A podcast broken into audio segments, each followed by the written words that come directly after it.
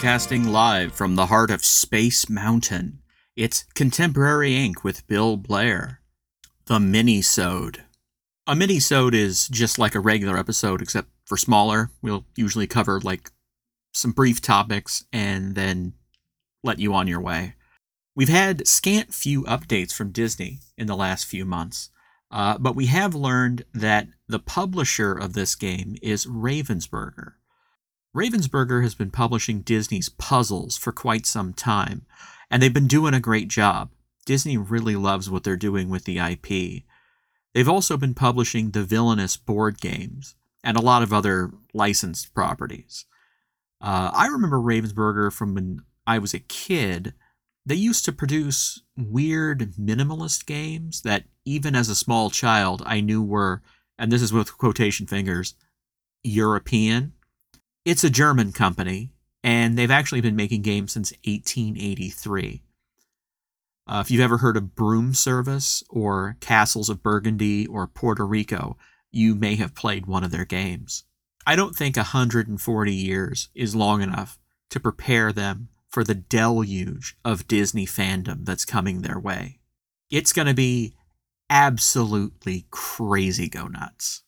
To illustrate, uh, I want to delve into trading, what people are doing with these cards right now on sites like eBay and Goldin.com.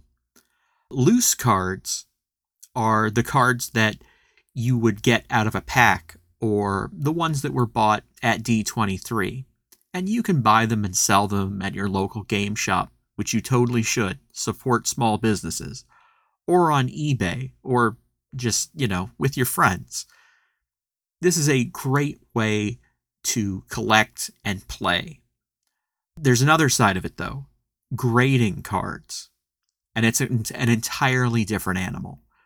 Graded cards need to be sent away to a separate company like PSA or Beckett, where their quality and pedigree is determined by people who do nothing but look at cards all day.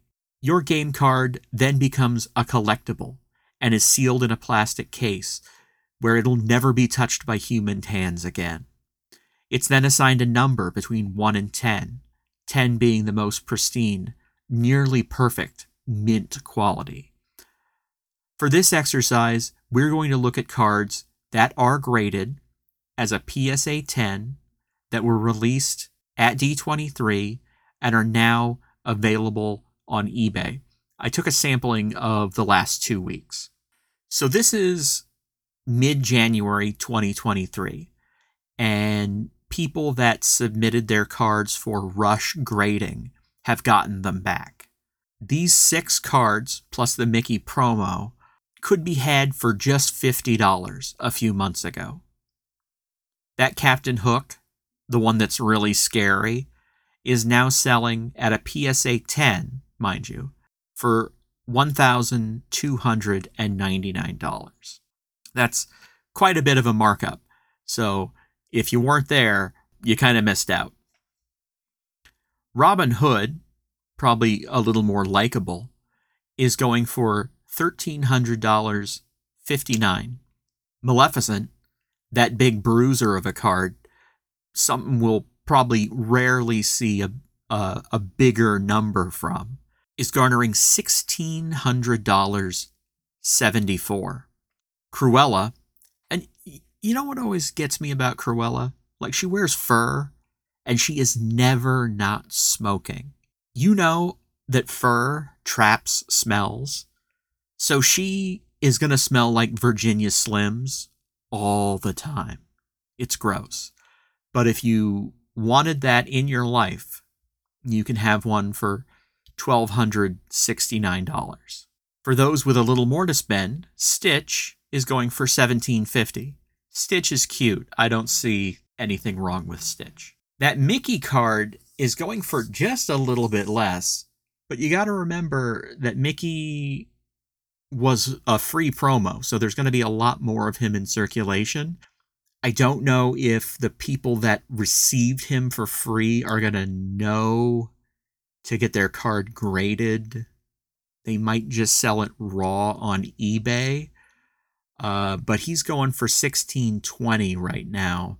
Still an, an interesting, interesting little thought experiment.